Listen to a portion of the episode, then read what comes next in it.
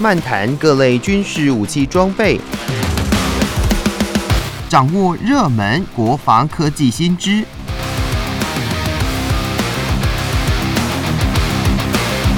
军武说早安，陪您一起领略国防知识力量。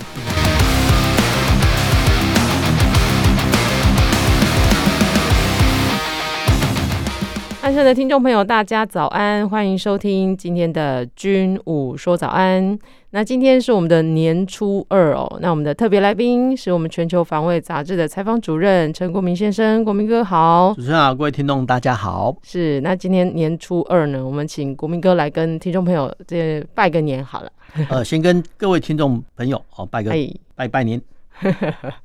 祝福大家这个虎年大家都是。哎、欸，我觉得虎虎生风，嗯，身体健康最重要了。好，那进入到我们的主题喽。今天一样要透过军事新闻来跟大家分享。那第一个新闻呢，是我们国内的，就是呃一百一十年的三军九校呃入伍生他们的震撼教育哦。那这个入伍生震撼教育呢，是在去年呃他们经历了三周的算是第一阶段入伍训练之后呢。就会进入到一个综合验收的震撼教育的阶段。那在震撼教育里面呢，会有什么样的考验呢？就是会经历过这个敌高盼网，还有壕沟，还有 TNT 炸药爆破，以及机枪射击等等的这些考验。那这些入伍生呢，呃，他们的训练是采取呃分校检役以及三军合训两个阶段来执行。去年度是整个有什么样的变革吗？还是有什么呃特色的地方来跟大家分享喽？呃，我们要先这样来看哈，就是这个所谓的进入哈这个所谓震撼交易阶段的哈一些官士兵哈，基本上来讲他们不叫官士兵哦，叫学官入伍生，入伍生是他们还没有任官，嗯哦，没有任官的话，基本上来讲我们叫入伍生。那呃入伍生的话，其实我们可以看到啊旁边哦一定是哦这个所谓的班长哈，一点凶巴巴的班长。这个我们在呃军教片哦都有看过，那我们先等一下我会再提到这一段。那我们先来讲哦，哎，这个入伍训的对象哦是谁？哦，那从哦这个军文社的报道来看哦，第一个哈就所谓三军官校的官校学生。那过往哈其实很复，现在因为学校的改制啊改得很复杂。那其实过往哈其实我们叫三军六校。那这个三军六校是哪六校？哈，陆军、海军、空军官校生。政战学院、国防医学院、国防管理学院的哈，这个是我们叫啊，这六大学院哦，是我们叫基本咖哦，说基本的入 训人数哦，基本入伍人数。那今年度呢哦，其实哦，那应该说呃，已经那边了很久了，就是说陆军哦专科生，还有空军航空技术学院的学生哦，所以其实这部分来讲哈，为什么会找哦这么多人来受训哦？那可能哦，可能是跟我们的少子化有关系哦，哦，所以其实呃，因为你进训一趟哦，说真的，他也要哈班队。那班队哈，如果说呃能够进训人数最多的话啊，其实他的得到的效果哈，其实会比较大哈，或者说至少他的完训的程度哈会越多哈。那这个是哈所谓的入哦生的一些对象。那为什么会有刚才？呃，看到的哦，那些什么呃机枪啦、震撼教育啦，然后机枪，然后壕沟，然后教你躲壕沟，然后旁边呃怎么还有炸药爆破，然后破除障碍物等等等，这都来真的吗？哦、这个都是哈、哦、来真的哈、哦。那我们其实呃，我们早就在一九八零年代哈、哦，呃，我们一个很著名的军教片到《报告班长》系列哦，其实就已经看得出来的哈、哦。那这个看得出来哈、哦，就是其实哎，当时候呢哦。军方呢，哦，真的哈支援哦，那个电影导演哈去呃，真的拍摄哈这个所谓的呃类似哈这个震撼教育的画面哈。那为什么哈会有这么多的一些画面哈存在哈？那呃，其实我们的一些报告班长系列哦，它的一些发想哈也延伸到哈目前的一些电影哈，譬如说哦，新加坡的一个电影哦叫《新兵正传》哦，你去仔细看哦，它有几个系列哈，它也呃透露出哦原来。在入伍阶段的时候，哎，真的是用这种所谓的真枪实弹哈来哈模拟战场的气氛哦，然后让新兵哦去熟悉好这个部分的情节哦，不管是台湾、新加坡哈，甚至哈一月十二号十二号的那一周哈，确实哈都是现实而存在着。那为什么哈会叫哈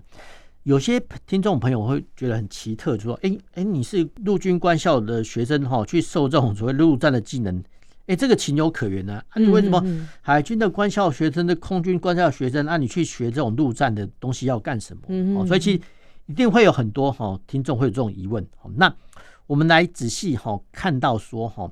呃，这个私训的内容哦，包括哦。其实呢，呃，包括了一些小部队的哈一些呃格斗的技巧哦，小部队的攻击技巧哦，班排的战斗哦，甚至哦，你有所谓的呃，比如说三型四击啊，如果潜行扶起哦，甚至破除障碍物哈，甚至呢到使用小团体武器啊，比如说迫击炮哈等等等哦，那这些呢哦都是哦算是所谓的陆上战斗的技巧。那换句话来讲哈，这个确实哈是陆上所用。那我们呢，换个角度来说，哦，就是说，哦，万一在，哦，比如说我们假设，哦，飞行员，哦，在，呃，不幸，哦，被敌方所击落，啊，飞行员跳伞逃生，哦，这个落地之后呢，哎，这个时候呢，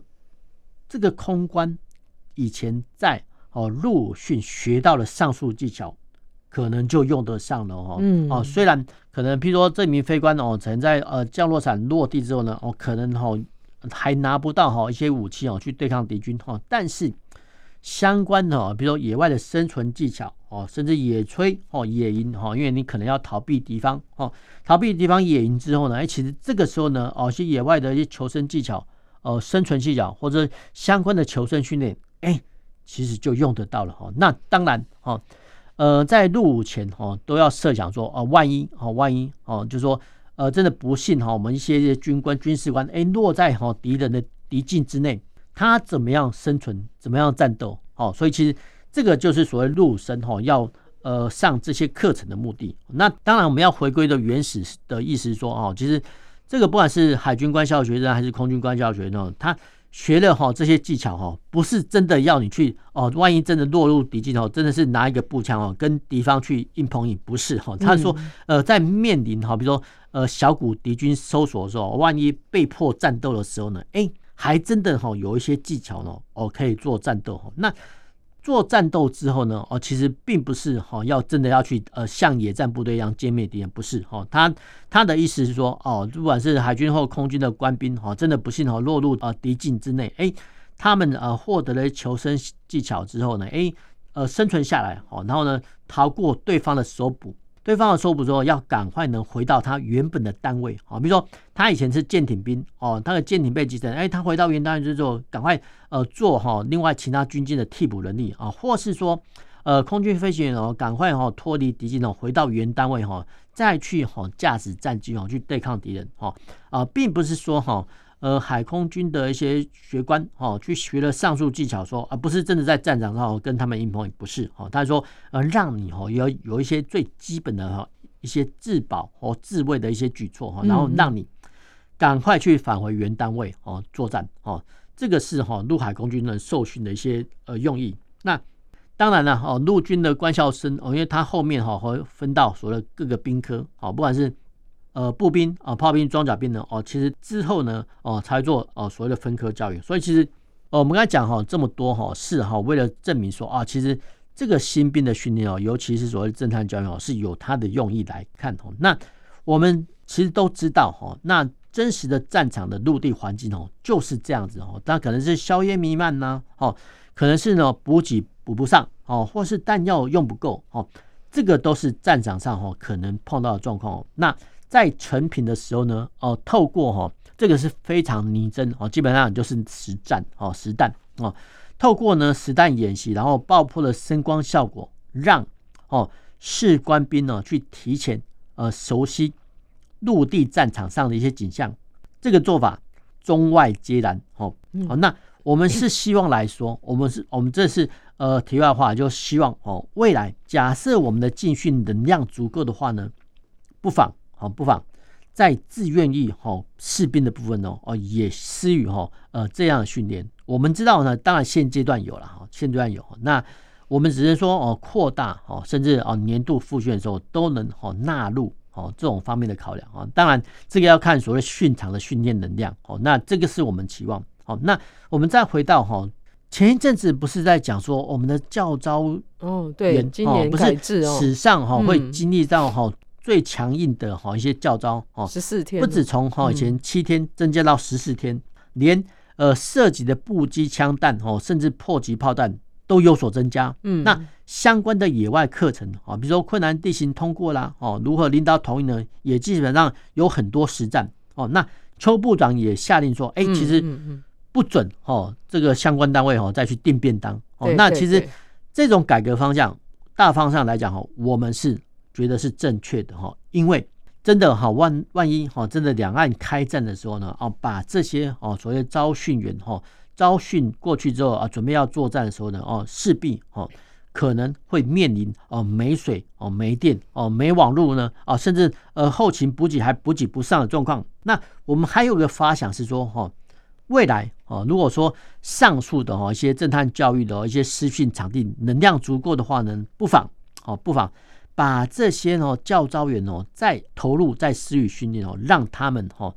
再熟悉一下战场的环境哦。我想呃这种真的所谓的震撼教育哦，会对哦你加强哦会补强哦你延长哦招训两周的天数会来的有用哈，因为。呃，虽然说目前的教召员多了一些实作的课程哈，但是呢，毕竟还是真的没有它的一些声光效果。那我们是希望说哈，呃，真的哦，真的说，如果说这个三军训场能量够的话呢，呃，真的不妨哈，把这个所谓三军呃九院校的一些震撼教育的内容，哎，放到哈部分的一些教召员的施教上。如果说真的哈能有这种新闻产出，那我们会觉得说，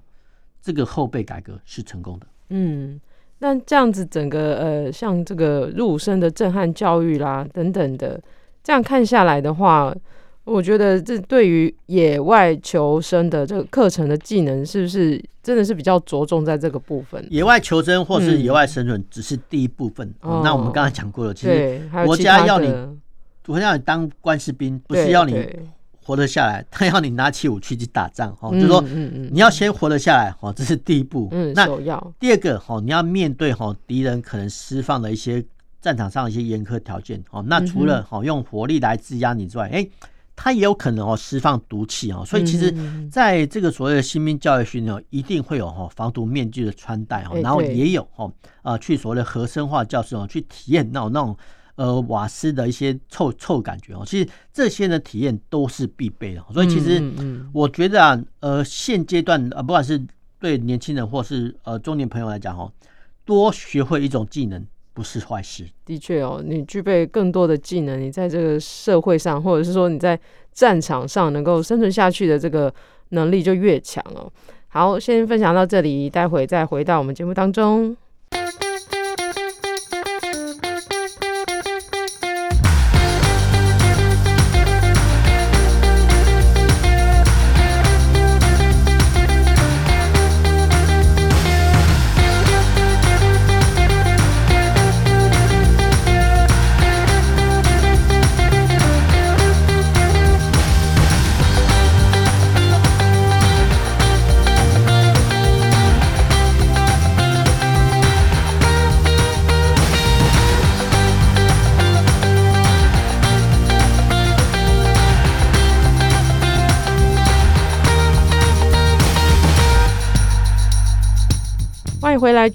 说早安，在我们初二的早上来跟大家分享军事新闻。今天我们继续第二则的军事新闻，是来到了就是驻韩，就是在南韩的美军哦，他们换装 AH 六四一 V 六直升机。那美国陆军在一月十号宣布，驻韩美军第二航空团第四攻击营已经在去年底接收了。首批最新版本的 AH 六四一 V 六攻击直升机，那预计在二月底会完成总数是二十四架的交机作业，成为了美国陆军首支接装 AH 六四一 V 六的海外单位。那对于这个新闻消息，为什么这个这美军驻在韩国的这些军队会？首次的要来呃完成这样子的 AH 六四一 V 六直升机的换装呢？呃，我们现在来看哦，因为哈呃美国的海外驻军哈，不管是住在韩国哦、日本、意大利或是德国，对呀，他们都是可能第一线哦，遭受到敌人攻击的一些呃所在。那为什么韩国先先换装了？对，因为他的装备哈要先最好的。那我们会讲到说哈，哎，其实呃，居然是韩国哈优先哈，因为哈。南北韩呢，其实我们刚才讲过，其实你你不能称韩南韩，你要称为他们韩国，不然他们会生气哦。就是说，驻韩国美军哦，他们为什么会换装哦？这个非常新的哦，阿帕奇直升机哦，因为北韩呢哦，其实它是一个不稳定的政权，对，还三不五时哦，就时常哦对海外哈试射所谓的弹道飞弹哦。那呃，除了弹道飞弹之外哈，飞弹这种长程飞弹之外，哎，北韩陆军呢，它也是相当可怕的一些单位哈。那北韩的陆军呢，它号称百万大军哦。那基本上来讲哈，在全民皆兵的状况下哈，确实哈有可能哦是这种这种全民皆兵。那现阶段的一些路上的战斗呢哦，当然哦是用呃战车来前导，然后装甲运兵车在前面哦。你徒步步兵基本上来讲是不太可行的哈。所以其实呃北韩哈这个百万大军哦，那除了哦步兵之外呢，它有大批的哈战车哦跟装甲车哦那。当时候呢，到现在哈的评估都一样哈，就是说，假设哦，假设真的北韩哈不顾一切的哈，用发动这种所谓装甲洪流哈来侵犯南韩的时候呢，哦，其实南韩真的挡不住哦。那为什么哈会换装哈？美国会赶快哈换装哈？呃，这个所谓的新型的阿帕奇直升机哈到驻韩美军哦，其实并不尽然哈是为了韩国着想哈，它主要还是说。呃，美国的军人呃，或是人民呢比较值钱哦，其实所以其实给他们比较好的装备哦，让他们有生存的机会来讲哦，这个是美国政府所考量的。那我们这样来看哦，这二十四架哈，这个所谓阿帕奇直升机它的攻击威力有多大哈？那呃，每一架的阿帕奇直升机哦，阿帕奇直升机最多可以携带哦十六枚地狱火反战车飞弹哦，就是满载哦，就是说一架阿帕奇直升机哦可以满载十六枚地狱火反战车飞弹。那假设哦，这个十六枚反战车飞弹都能准确的命中北韩老旧的战车的状况下，那在一波次哦，当然这是全妥善率啊，就是说一波次出击之后呢，就是二十四乘以十六哈，就可以三八四枚哈，或三八四辆这个击毁率哈，所以其实这个交换比对美国还是对韩国来讲，这个是划算的哈，所以其实美国呢，国防部呢会美国陆军啊会在哈优先换装的时候呢哈。优先供应给驻韩美军。那我们都知道说，哎，阿帕奇直升机，阿帕奇的时候，我们当然是朗朗上口啊。其实，呃，他以前哈研发的机型哦，他也是跟哈老外的惯用模式一样，从 A B C D 到 Z 哈这种去编号。那这个是一个概念哦，就 A 通常是哦最初始的一个机型。那如果发展到 Z 的话哈，基本上已经字母已经用光了哦，那代表说这个 Z 哦是最好的哦，该型机哦最好。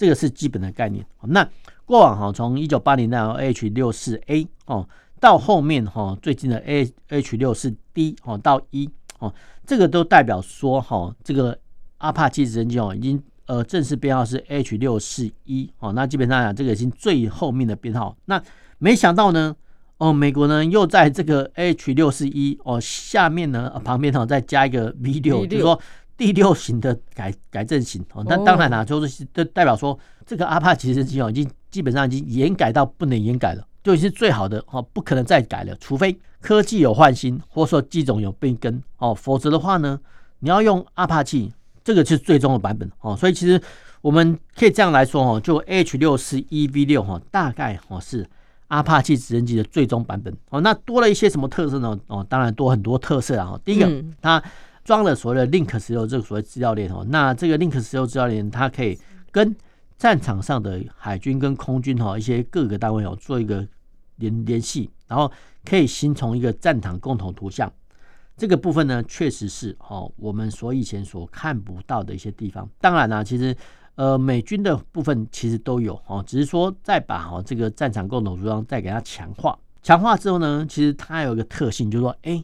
未来。这些 H 六四一 V 六的直升机的飞行员，哦，居然可以透过飞行软体操控一起伴飞的无人机，这部分来讲就相当重要的哈，因为啊，因为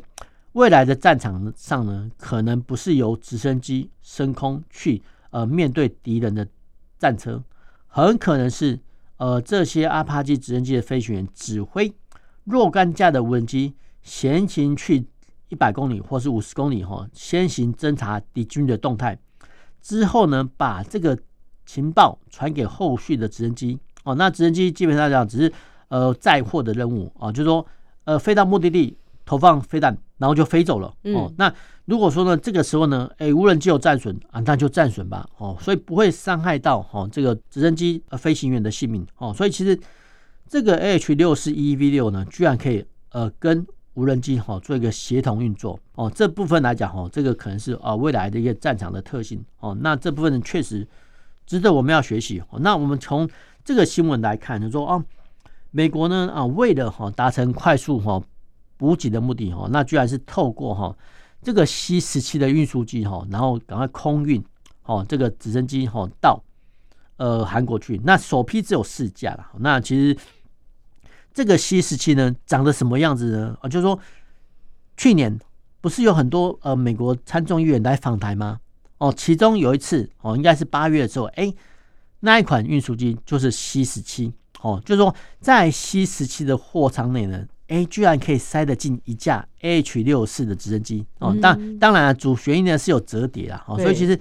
我们很难想象说，哎，去年八月的时候，我们不是参众议员有呃，美国参众议员有搭乘 C 十七访台吗？对，哦，就 C 十七的机舱内部居然可以塞进一架 AH 六四直升机哦，所以其实这部分来讲哦，可能是大家比较难以想象的哦。那其实美国呢还有更大的运输机叫 C 五。哦，那我记得没错啦，C 五运输机是可以塞进三架哈，这个阿帕奇直升机哦，所以其实我们可以看到说，哎，为什么哈这个战斗直升机这么贵重，然后可以用到哈用这个战略或战术的空军来运输？所以其实因为呢，呃，攻击直升机呢确实有它的优点哦。那这要要回到说以前冷战的特性了。那冷战时期在一九七零年年代之前，那北约跟华约对抗的时候呢，哦那。北约跟美国哈都假定，好多假定说，啊，其实前苏联呢有大概哈五万多辆的战甲车辆，那包含装甲车哈，那这五万多辆连同华约的一些战甲车辆哈，如果说哈真的不顾一切的冲到哈德国上的平原哈，那呃举盟国哦北约或是美国的陆军实力来对抗的话，基本上来讲哈，这个战甲车的数量差距哦，跟火炮的差距都还在一比三哦，甚至到一比五的状况下，那。有没有可能哈发展新锐武器哦来抵消哦这个苏联的装甲洪流呢？哦，其实美国呢当时候呢想出哦很多种方式来引领，那其中哦一型的装备就叫做武装直升机。那武装直升机呢从呃虽然说从越战哈就 H one 哦这个眼镜蛇就已经有了，到哦一九八零年代发展所谓的阿帕奇。那这个阿帕奇直升机哦根据哈美国哈一些相关的呃数据验证显示哦就是说。他们的击坠比哈大概是一比十，或者说一比十六啊。我们最好的状况是一比十六，就是说一架战斗直升机升空哦，它在被击落之前哦，可能有机会击毁哦对方十辆哦，甚至到十六辆的主战车。那这个对北约或是盟国来讲哦，这个是可行的。所以其实后续呢哦，其实美国呢发展就相关的哈呃战斗直升机哈发展到至今那。现阶段的阿帕奇最终的版本叫 AH 六四 E V 六哦，那其实我们也不用钦羡于美国人哈，因为哈，因为其实